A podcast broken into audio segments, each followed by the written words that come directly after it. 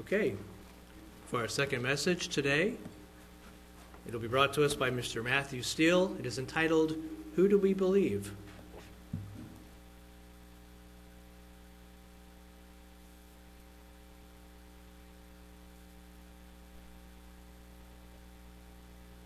Thank you, Sean. Good afternoon. Even more people are here. That is really, really good. It's good to see those faces we haven't seen for a while, some visitors. Good to see our visitors. And uh, we wish we could see everybody online, but um, uh, we're, we're glad that you're able to tune in and join us. So, true to form, I'm just going to keep asking the same question. What day is it? twenty-eight, that's right. I was having struggling with math this morning. I was like twenty-eight, twenty-nine, twenty-eight, twenty-nine, twenty-seven. No, it's twenty-eight. No, I'm pretty sure it's twenty-eight. twenty-eight to what? Or twenty-eight in a count of? To fifty, to Pentecost. And we'll celebrate again the start of this movement, of this church that would, in due time, remember what it said? Turn the whole world upside down. And even though we might say, well, there's been a lot of corruption in the Christian church, there's been a lot of pagan things introduced into the Christian church, as we know. Nonetheless, what happened approximately two thousand years ago changed the face of the world, changed the history of the world in so many different ways. And of course, man's reaction to that has oftentimes been bad, but also it has been tremendously good. And each one of us is here because of that day and the days that preceded it. The outpouring of the Holy Spirit and what Jesus said, the gates of hell would not be able to prevail against his church that he established, and they established it through those first believers.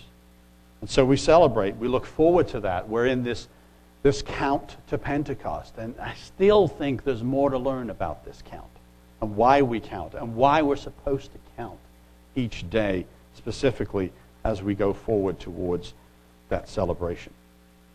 We count the days. But counting days and times and seasons really, we've talked about this before, it isn't unique to the Christian church, is it? Humankind has done this. We've done this so that we can figure out when is the time to, to, to plant, when is the time to harvest, even if we weren't biblically based, even if we were a community that had never heard of the God of the Old Testament or the Bible. We still, as human beings, count days, and then we memorialize days, don't we? And we have all kinds of memorial days around the world. And some of the ones that are you know, around the world sounds so strange to our ears because it's like, we don't, nothing special about that day. For example, Guy Fawkes, that doesn't mean anything to anybody except Mark and I, right? Remember, remember the fifth of November, gunpowder, treason and plot, is that how it goes? The day we remember the Parliament was not blown up and that constitutional democracy was able to continue and develop. Sounds so weird to somebody that never grew up celebrating that.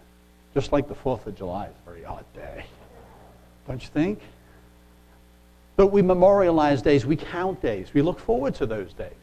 We count down those days. We even do it personally, don't we?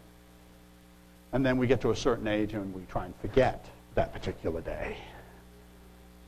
But we count the days. And we've been doing it throughout the millennia. And, you know, as you know, I'm a World War Two buff, so I have to mention it. Do you know what yesterday was? V E Day, Victory in Europe Day. And you know, that's probably starting to mean less and less, isn't it? As each year, as each decade moves on. In my mind, so often, World War Two seems like about forty years ago, right? Because that was when I was of the age that I finally started to understand what World War Two was about, was about forty years after it, it, it ended or, or, or began. It's seventy-five years ago, yesterday, that World War Two ended. The most destructive and the most deadly war in human history, with estimates of up to eighty-five million people died as a result directly of the war, or the famine, or the disease, or the murderous Nazi regime that came about during that whole thing. And of course, the, the many of the crimes, unfortunately, that the Japanese leadership did as well. But it is V E Day yesterday, the day when that war was finally over in Europe. And you know, for us, it does seem like a foregone, foregone conclusion, doesn't it? We just read in our history books from chapter to chapter, this happened, and then the Allies did this, and then America came into the war, and then the, they were able to conquer this, and so on. And it, it just reads like all the movies we've ever seen, and we knew the end from the beginning. But for a time there, nobody knew the end from the beginning. Nobody knew how this was going to play out. And there was complete lack of, of any guarantee whatsoever. And in fact, from September nineteen thirty-nine to September, uh, no, September nineteen forty to September nineteen forty-one, if Britain had lost that battle, the Battle of Britain, this world would be a radically different place than it is today. It was such a moment in history. Amazing moments in history throughout that war. Times when human civilization hung in the balance. But with sacrifice, with incredible effort, by perfect effort, what, what did Churchill say? By perfect discipline, the Allies were able to, after six years of war, end that conflict. And at least the western part of Europe could breathe free as a result of all those efforts. But it's a strange irony, isn't it? That Europe is not breathing free right now. Because of the situation that we have with this, with this virus, the celebrations of V E Day didn't happen. Everybody is under lockdown. And I know some countries are starting to, to open up certain things, but there's a lot of restrictions still in place. What should have been celebrated with Spitfires and Hurricanes and Lancaster bombers flying over, parades and, and celebrations, seventy-five years is a pretty, you know, significant time frame, isn't it? Because in another five, six, seven years, there probably won't be anybody alive in Europe that will truly remember what that was all about, and what that was all like. So, none of those celebrations took place. The free peoples of Europe are not currently free. Many restrictions, as I said, many protocols separate people one from another. And we too, to lesser or greater extents, depending on what part of the country we're living in, we're still experiencing liberties curtailed and restricted in an effort to deal with the crisis.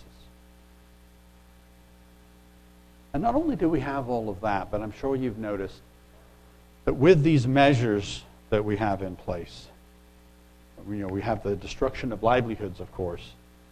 The cohesiveness of community in the nation is breaking down.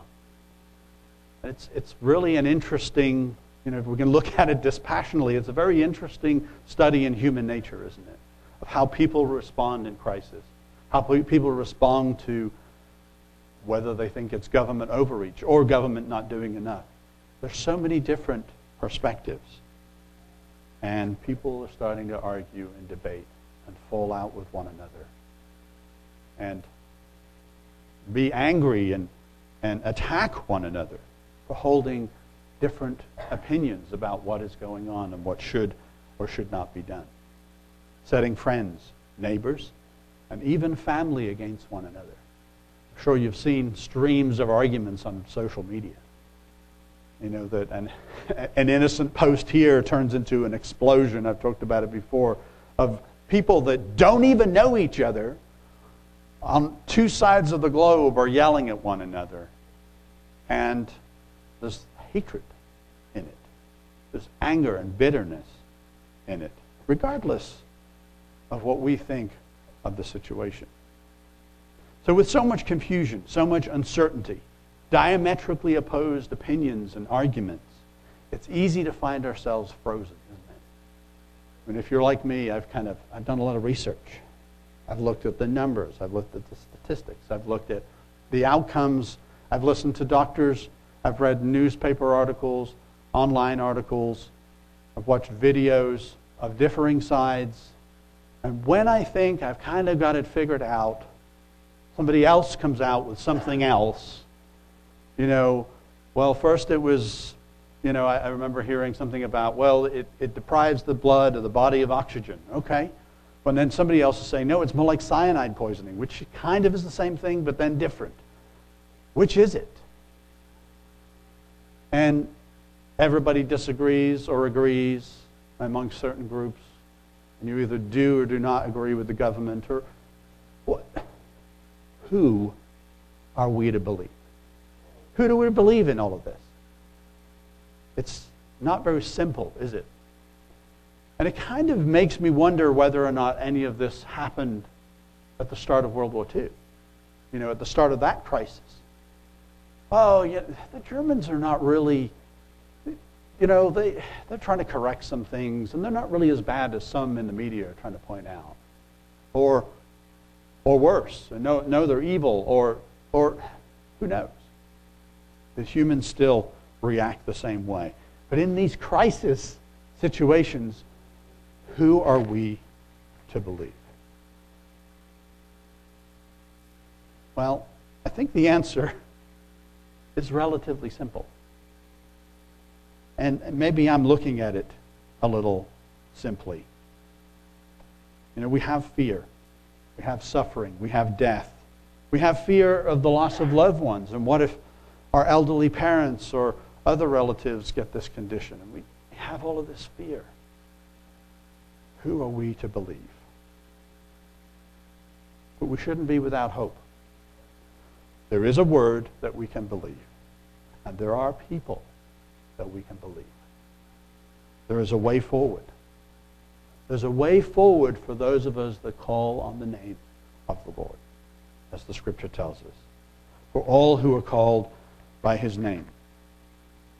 The first belief that we should remind ourselves and hold on to more perhaps now than at any other time is the promise that Jesus gave us in John chapter fourteen.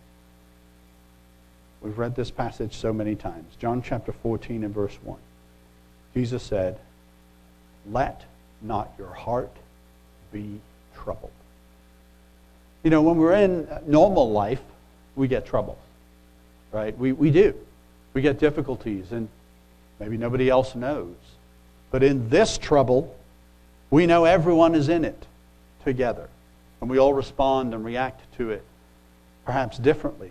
But we're all in the same kind of trouble in one way or another. Jesus says, don't let your heart be troubled. But what does he mean by that? Don't be in terror. Don't be in terror. Don't be so overwhelmed with fear and trouble that it, it freezes us, it immobilizes us, and we don't know what to do. Don't be terrified. Don't let your heart or your fear terrorize us. Because fear does that, doesn't it? I have had fear at times in my life that just immobilized. Don't know what to do. And then oftentimes, you know, after we come out of that, we look back and we're like, I have completely misjudged that whole situation. It was nowhere near as bad as I thought it was. But in the moment, it's debilitating. Don't be terrorized. You believe in God. Do we believe in God? Do you? Yes. Then believe in me, Jesus says. Believe in him. In my Father's house are many mansions. If it were not so, I would have told you. I go to prepare a place for you. And if I go and prepare a place for you, I will come again and receive you to myself, that where I am, there you may be also. And where I go, you know, and the way you know. And Thomas said to him, Lord, we do not know where you're going, and how can we know the way? And Jesus said, I am the way. I am the way, the truth, and the life. No one comes to the Father except through me. If you had known me, you would have known my Father also. And from now on, you know him and have seen him. We know both of them. We know our Heavenly Father. We know Jesus Christ, our Savior. And like I said, this might feel a little simplistic when faced with this complicated virus situation and this pandemic. And yet it is critical, isn't it, that we believe this simple truth. Because on this promise hangs everything that we look for into the future. We should believe this more than the worst pandemic predictions, more than the most op- optimistic pandemic predictions. Because regardless of what happens, whether we get sick and then get over it, or whether we get sick and do not get over it, regardless, there is a place prepared for us, for every single one of us. We are not going to be lost. We are not going to be just gone. We have this precious promise that there is a place for us in the house of God, in the kingdom of God. The most that this virus can do, and I'm not belittling it by any means. I have seen the videos of some of the nurses describing what's going on, and it is heartbreaking. And you cry with them as you watch those things. But the, the most a virus can do is take our life. And that's it. I always remember that one message that Art gave. I think it was Art, that gentleman that was traveling across the desert, and he got surrounded by a bunch of Muslim guys, and he said, well, you can do whatever you want to me, but all you're going to do is hasten my transformation, right? You're just going to quicken the process here. That is the most this virus can do. And then we will live in a healthy world, a world without sickness, a world without pandemics, a world without us destroying the planet, a world where everybody lives in peace and in justice. This is the house of God, isn't it? This is our Father's house. And we don't need to be in terror or fear. And what will that look like? What will that world look like? In Psalm ninety-one, in verse one, it says, He who dwells in the secret place of the Most High shall abide under the shadow of the Almighty. I will say of the Lord, He is my refuge and my fortress, my God, in Him I will trust. And we can say that now, can't we? He is our refuge. He is our fortress. And whatever happens, we can trust Him. Who are we to believe? The Most High. It is really that simple. We trust in Him. We abide with Him in the secret place. Where is that secret place? Because we, we do that now. We abide with Him in the secret place. It is in our heart, isn't it? No one else is in our heart except us and Jesus and the Father. What did Jesus say? That they will make their abode with us. They will move in, move the furniture around, do some remodeling, get rid of some of the junk that we've built up in our life. For sure, they make it a construction zone. But nobody else sees it. It's private. It's the secret place. I think that's what it's talking about here. We believe that He will dwell with us. Surely He shall deliver you from the snare of the fowler and from the perilous pestilence. Interesting. Is that a gift? Right now in, the, in a world where people are really worried and concerned? God can deliver us from a perilous pestilence. That's a promise that he gives us. He will deliver us from the perilous pestilence. But what does that mean? Well, I take it to mean that whether the virus comes along and ends my life or not, he will deliver me into the house that he has prepared for me. He shall cover you, verse four, with his feathers. Under, the, under his wings you shall take refuge. His truth shall be your shield and buckler. Like I said, there's just so much confusion about this situation that we're in. So much misinformation. It all seems like misinformation to me now. Who do we believe? Well, we can believe the ones who have never lied to us, who have only ever given us truth.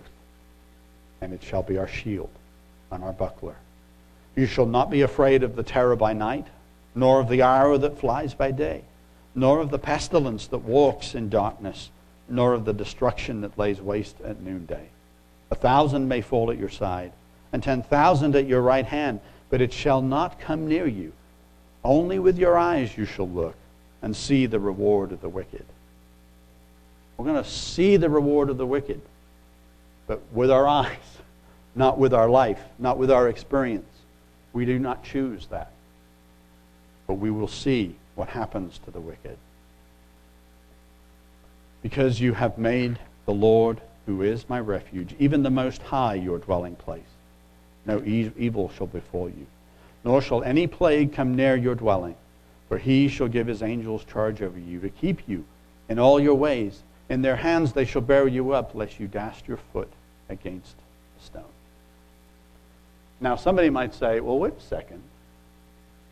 This passage isn't about us. This is about Jesus. Well, yes, it is.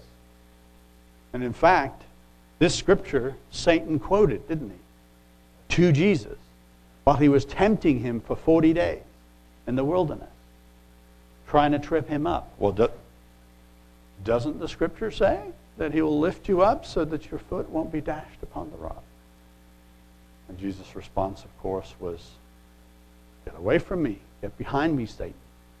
You shall not tempt. I think this is when he said, you shall not tempt the Lord your God. He rejected that manipulation of Scripture. So yes, it is, of course, talking about Jesus. But we just read that Jesus is the way, the truth, and the life. So if we follow him, this applies to us too. If we follow him, these protections come on us as well. We have been called to follow him and walk in his footsteps. I don't know if you guys have seen it, but there's a new um, kind of crowdfunded, I may have talked about this already, a new crowdfunded uh, Bible drama, as it were, uh, about the life of Jesus and the disciples. It's called The Chosen. And it's incredibly effective. It's very well done. It seems to be very true to the narrative and, and kind of the time period. And it's overwhelming how they portray the calling of, of each of the disciples when, when their moment comes. And it's kind of clever how they show Jesus getting this person just in the right frame of mind, the right position. And he says, follow me. And they literally drop everything, right? As we know in the scriptures, they drop everything and follow him. We chose to do that, didn't we? We chose to do that. Now, we may, we may think, well, we're grateful that he didn't actually say, I need you to live rough on the street with me for three years, three and a half years. So that's kind of nice. But that's also a challenge, isn't it? Because we tend to forget where our objective is. We have been chosen by the creator of the universe to follow him. And I know myself, I get a little distracted with, okay, how's my job going to be now with this crisis? How is, we're going to be able to have enough food? Are we going to be able to do all these things? There's lots of challenges and, and worries. Let not your heart be terrorized. You have been chosen. You have a place in the kingdom of God. We have been called to follow him. Through his strength in us, we will live the same life that he has lived and receive the same rewards. What does it say in Isaiah fifty-three? We just read this just a few weeks ago. Isaiah fifty-three and verse eleven.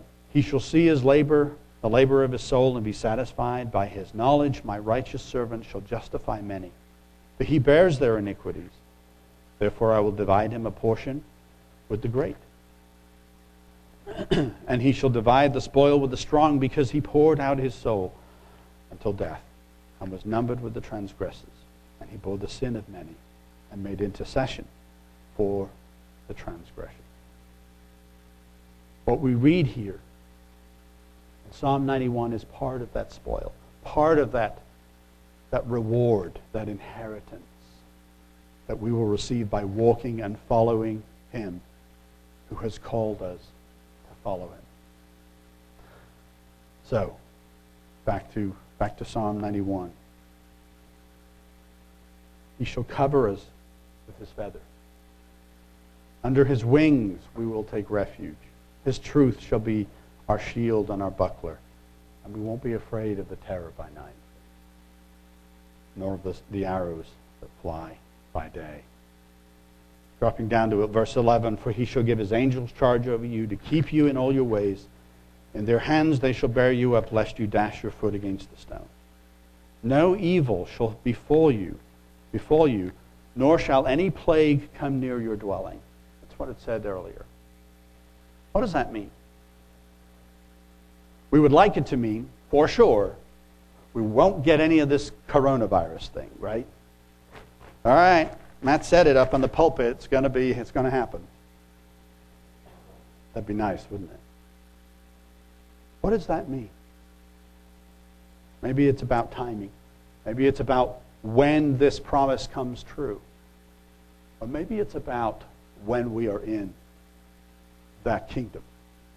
Maybe that's a future promise. I'll leave it up to you to decide. But the psalmist continues, and he says in verse thirteen, you shall tread upon the lion and the cobra. The young lion and the serpent you shall trample underfoot, because he has set his love upon me. Therefore I will deliver him.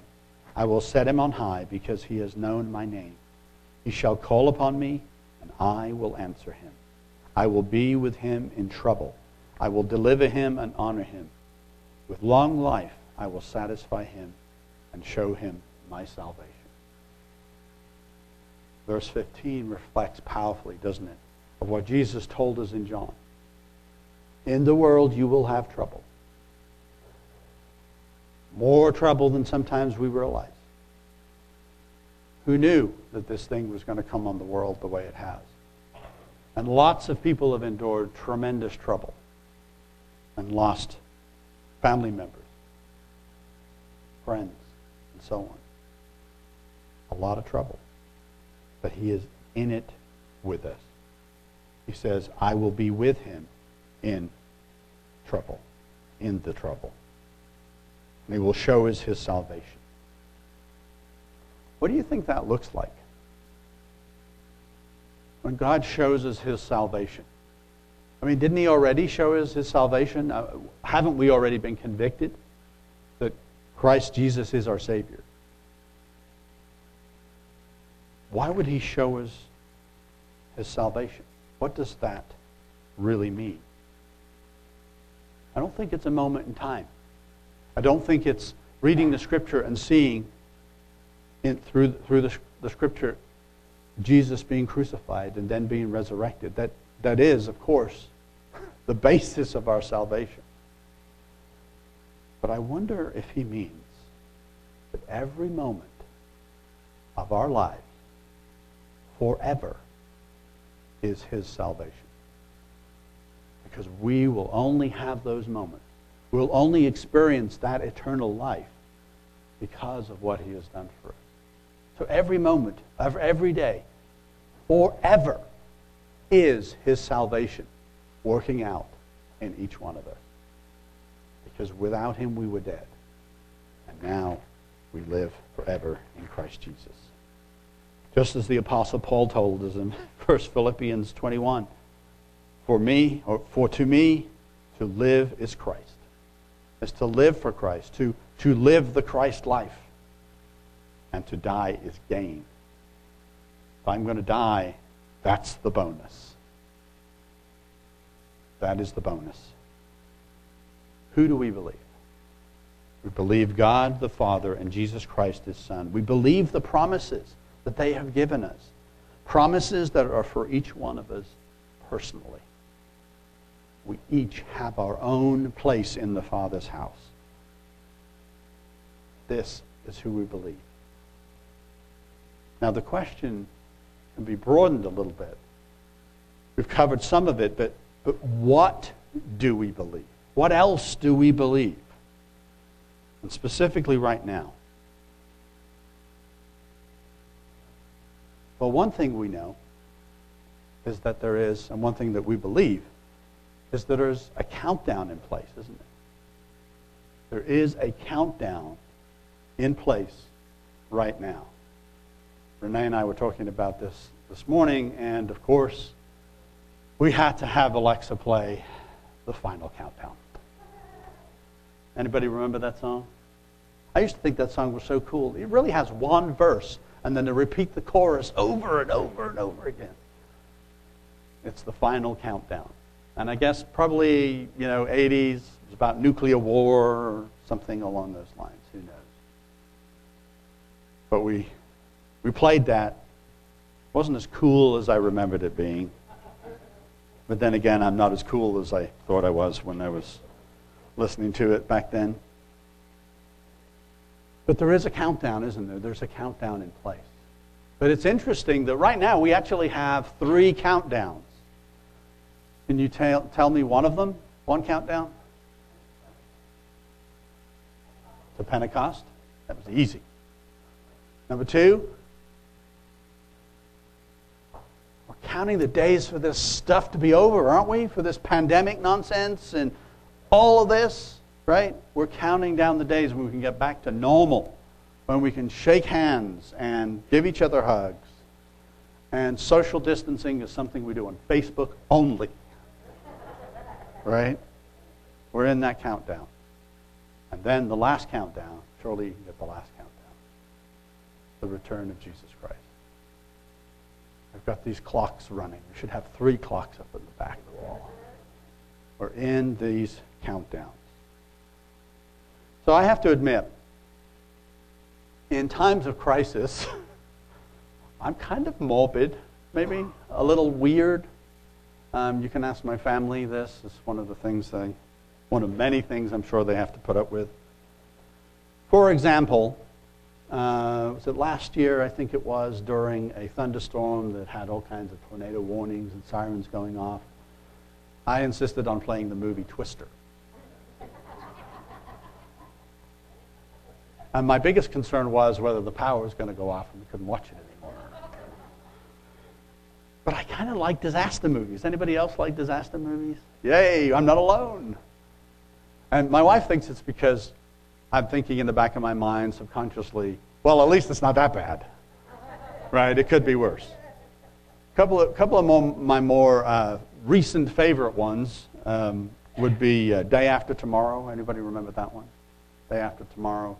The whole world was falling into a new ice age, and, and uh, you know, uh, there's a group in New York City. It's always New York City, isn't it? N- group in New York City are saved, and so on and so forth. And then the other one is twenty twelve. You remember twenty twelve? Remember when the Aztecs said the world was going to end in twenty twelve? And you had that movie, and the Earth is changing its magnetic field and all that good stuff. Love those movies. Yes, I've watched those movies during the, the lockdown. But I also remember another movie, not quite a um, you know, disaster movie as much as, I mean it was, but uh, it's kind of a space movie. You ever remember Independence Day?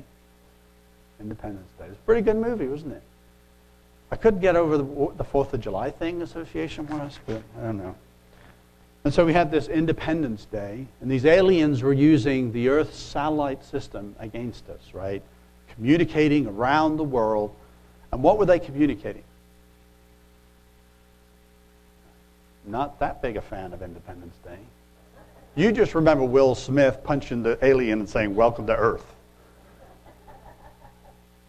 It was a countdown, right? It was a countdown. And Jeff Goldblum's character figured out there's a countdown coming.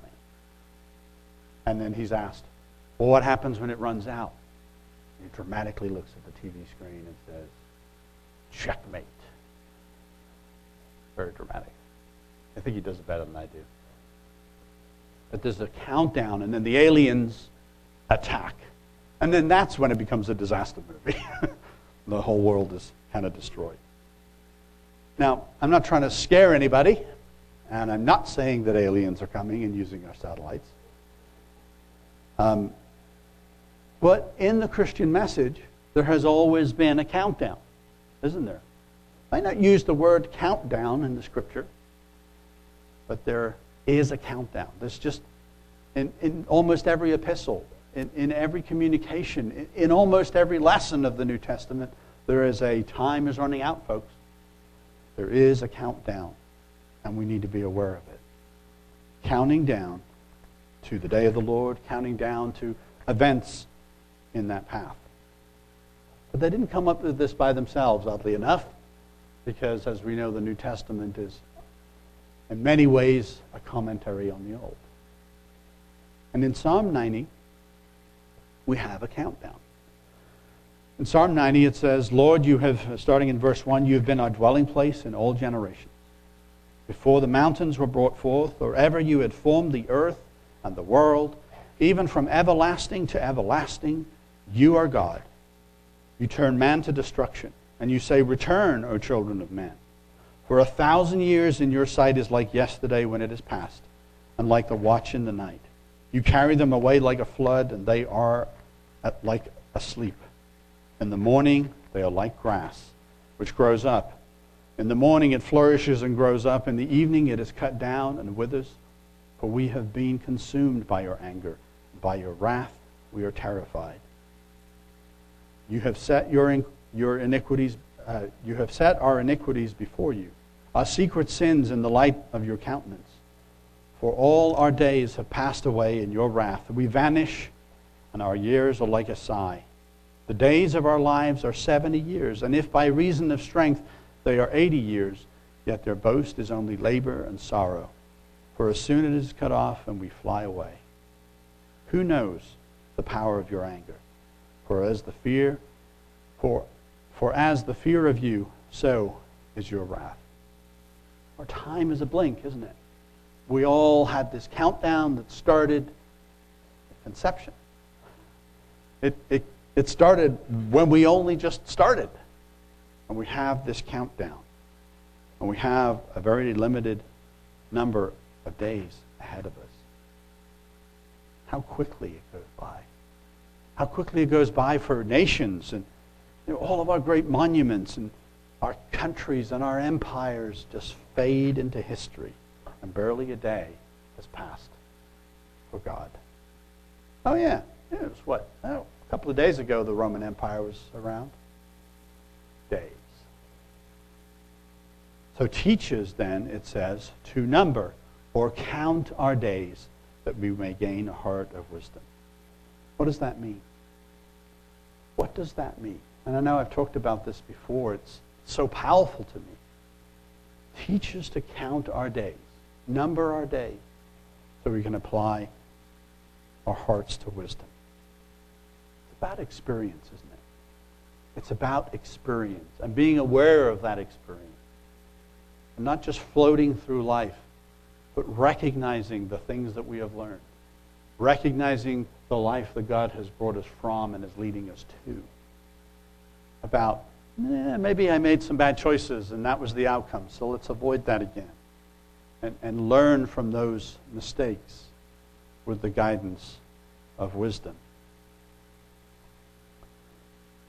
What is the source of that wisdom? Well, in Proverbs chapter three, have a really fascinating construct for trying to understand wisdom. It's very simple. And yet so many people in, in life, in the world around us, miss the simple lessons that are in this chapter. In verse one, he says, "My son, do not forget my law." You know, and as I read this, I kind of have this image of, I was telling Renee earlier, of like a dad sitting down with his son. You know, probably a son that's past the teenage years, because the dad knows something again. But don't worry, teenagers, you'll get past that. Or, or a mother sitting down with their daughter, right, and, and explaining, "Hey, let me, let me give you some insights, because I'm not going to be here forever, and I want you to be wise and capable."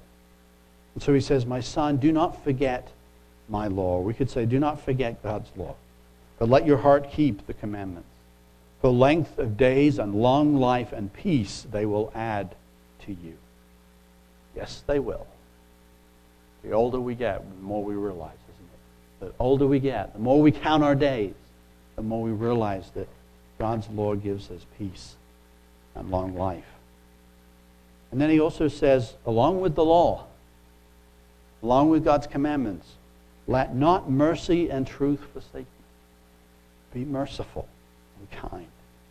Bind them around your neck. Write them on the tablet of your heart.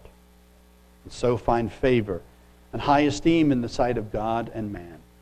Trust in the Lord with all your heart." You see this scripture so often, don't you? On little memes and, and bookmarks and calendars and so on. "Trust in the Lord with all your heart and lean not to your own understanding. But in all your ways acknowledge him, and he shall direct your paths." You realized how often in the scriptures, especially the New Testament, where the believers are instructed to pray. All the time. Why are we so bad at that? And now I'm not alone. We all struggle with remembering to pray. And it's one of the admonitions we get all the time from the scriptures. Pray without ceasing. Oh, if we could just do that. "Do not be wise in your own eyes. Fear the Lord and depart from evil, and it will be health to your flesh and strength to your bones." That sounds good right now, doesn't it? Strength to our bones and health to our flesh. It's not saying we're going to live forever in these bodies. We know that there's a there's a past due date coming up for each one of us, but we can live as healthy and as strong as possible. "Honor the Lord with your possessions and with the first fruits of your increase, and so your barns will be filled with plenty and your vats will overflow with new wine." What a promise. Put God first. Put God first in our tithing and in our choices in life. And he says, "My son, do not despise the chastening of the Lord, nor detest his correction, for whom the Lord loves he corrects. Just as a father, uh, just as a, a father, the son whom, in whom he delights.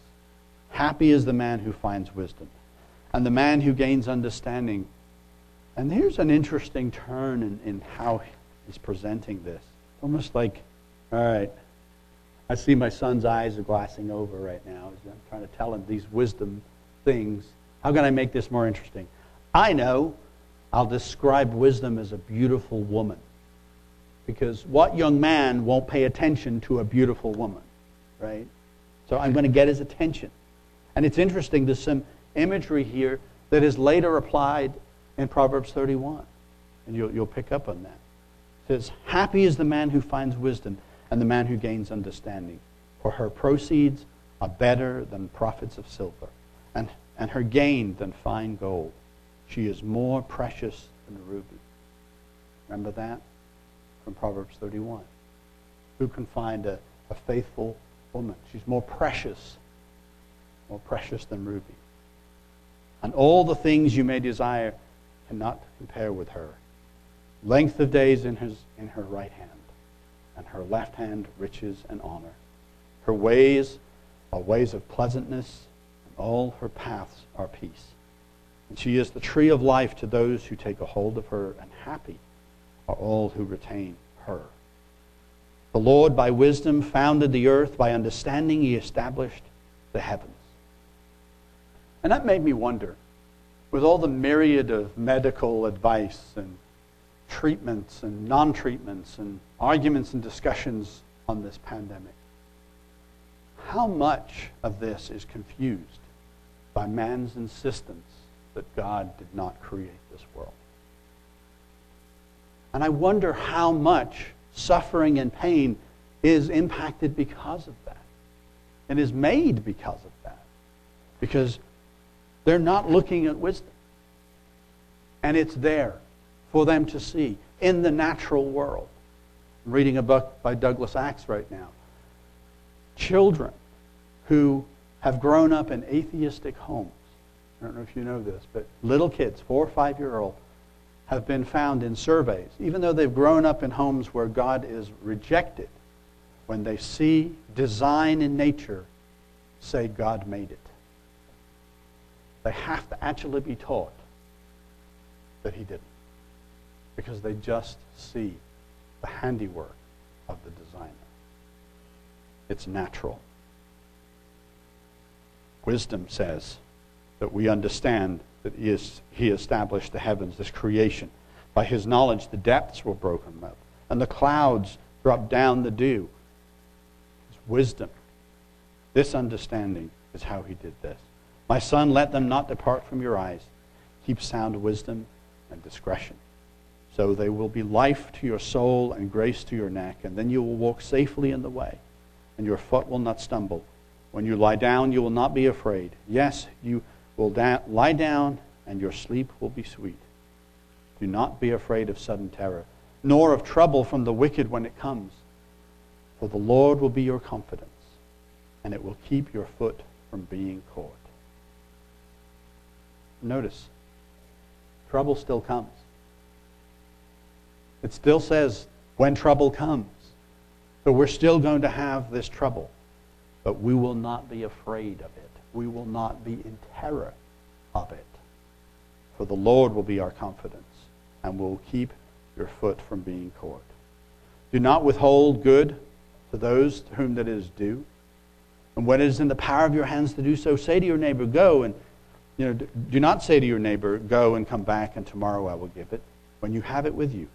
Do not devise evil against your neighbor, for he dwells by you safely, or for safety's sake. We need this community, don't we? We need our neighbors. You know, and I've been a little frustrated with some of the rules that have come about, and you've got to wear a mask and so on and so forth to go into different stores. And, and I, I've been frustrated about some of that. I've not had a good attitude about it. I need to be kinder towards those that are concerned about that. I admit that. And I'm sorry for that. Wisdom says, you know what, just accommodate people. Is it going to kill you? No, it's not. Do not strive with a man without a cause. If he has done you no harm, you know, just leave him alone. Do not envy the oppressor and choose none of his ways. You know, and it's, sometimes we might be tempted. Well, I wish I could be in charge. Well, I'd fix it. I'd let them know, the, those people know how to do things. What did it say earlier? Don't be wise in our own understanding. Choose none of the oppressor's ways. For the perverse person is an abomination to the Lord, but his secret counsel is with the upright. There's that secret word again, isn't it? The secret place and the secret counsel. And they take place in the heart. They take place when we commune with God, when we pray, when we remember to pray without ceasing. The curse of the Lord is on the house of the wicked, but he blesses the home of the just. Surely he scorns the scornful, but gives grace to the humble. The wise shall inherit glory, but shame shall be the legacy of fools. I don't want that. I don't want that legacy. So, this is wisdom. This is what we are to believe. This is just the, what? The glossary, no, not even the glossary. This is the preface, isn't it? Right, to all the laws and the instruction and the wisdom that we have in this book we call the Bible. This is what we can trust. This is what we can believe. When everything else is unbelievable, this is what we can believe. There is a countdown. We are in a countdown. We're in a countdown to Pentecost. We're looking forward to a new day of Pentecost. I want to ask you a question. When you think about the day of Pentecost, when, it, when, when we read that scripture, which is in Acts chapter, chapter two, when we read about the day of Pentecost and Peter's uh, sermon on that day, do you remember what it said? It says, Peter, standing up, verse fourteen, with the eleven, raised his voice and said to them, Men of Judea and all who dwell in Jerusalem, let this be known to you and heed my words. For these are not drunk, as you suppose. Because Peter's probably seen them drunk. He knows the difference, right? They're a rowdy bunch of fishermen over here. They're not drunk, as you suppose, since it's only the third hour of the day. But this is what was spoken by the prophet Joel. And it shall come to pass that in the last days, says God, I will pour out my spirit on all flesh. Your sons and daughters shall prophesy. Your young men shall see visions. Your old men shall dream dreams. And on my maid, men servants and on my maidservants I will pour out my spirit in those days, and they shall prophesy. I will show wonders in heaven and signs in the earth beneath, blood and fire and vapor of smoke. The sun shall be turned into darkness, the moon into blood, before the coming of the great and awesome day of the Lord. And it shall come to pass that whoever calls on the name of the Lord shall be saved. Was he wrong? Was Peter wrong? Because not everything that he said in here happened, right? I'm not... I'm not, that's not a trick question. Was he wrong?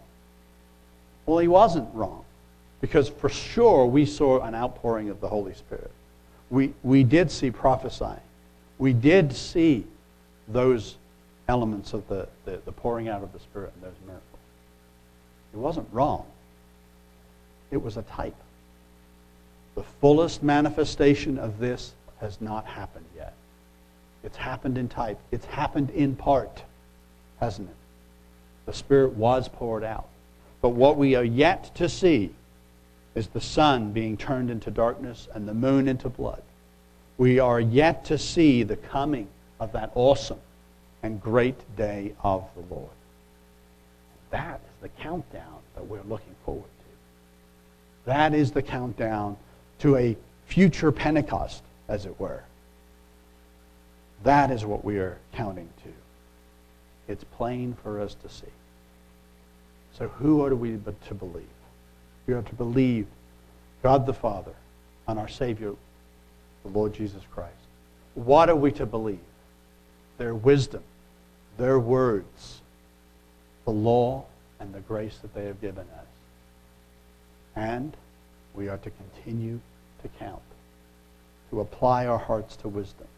Because the fullest manifestation of the prophet Joel is out there, ready for us. And perhaps, maybe, in some future day of Pentecost, this is when it will really start to begin. And we can look forward to that, can't we? With all the scary stuff that might be around it, we can look forward to the coming of the awesome day of the Lord.